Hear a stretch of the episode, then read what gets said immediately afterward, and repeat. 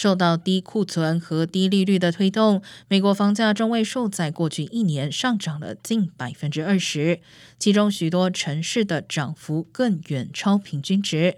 成为五十个最大都会区中，有十三个城市的房价中位数自两千年以来涨了三倍以上，而排名前六的城市全部都在加州，分别是居榜首的旧金山、洛杉矶、河滨县、圣地亚哥县以及圣何塞。根据统计，洛杉矶的房价是二十二年前的二点八倍，河滨县达到二点七八倍，圣地亚哥县为二点七五倍。